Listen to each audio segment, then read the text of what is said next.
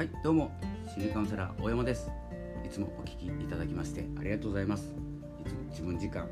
え、この番組はいつも自分時間と言いまして、え、自分らしさの追求、え、自分らしさの考え方思考法などをですね毎日配信している番組になります、えよければフォローお願いいたします、今日はですね、え自分らしさということを少しですね、えーと才能とかですねとかっていう言葉でも置き換えれるかなと思ってですねちょっとこのお話をしたいと思うんですけど、えーと、才能もしかしてですね何か才能があると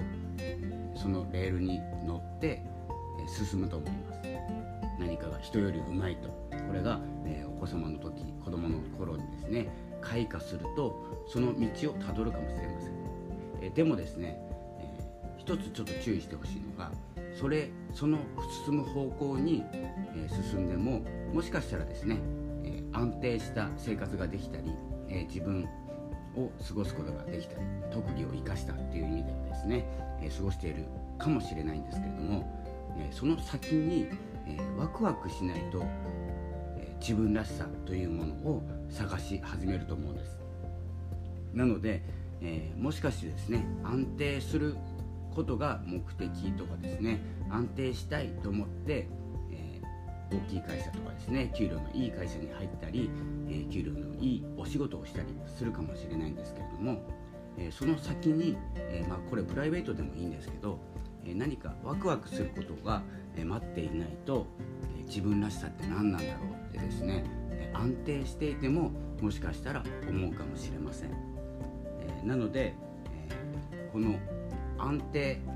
というのと、えー、まあ、不安定っていうんですかね。不安定っていうか不満とか、えー、そういう逆にあるものが一気に増えてしまう。なので安定よりも安心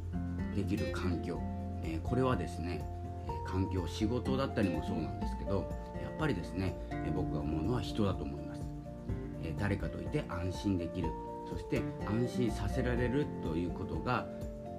と自分らしさを感じるポイントだと思います、えー、こんな感じでですね、え自分らしさというのをどこから見つけるかというお話を、え毎日していきます、えこれからもどうぞよろしくお願いいたします。今日はこの辺で失礼したいと思います。今日もありがとうございました。さよなら。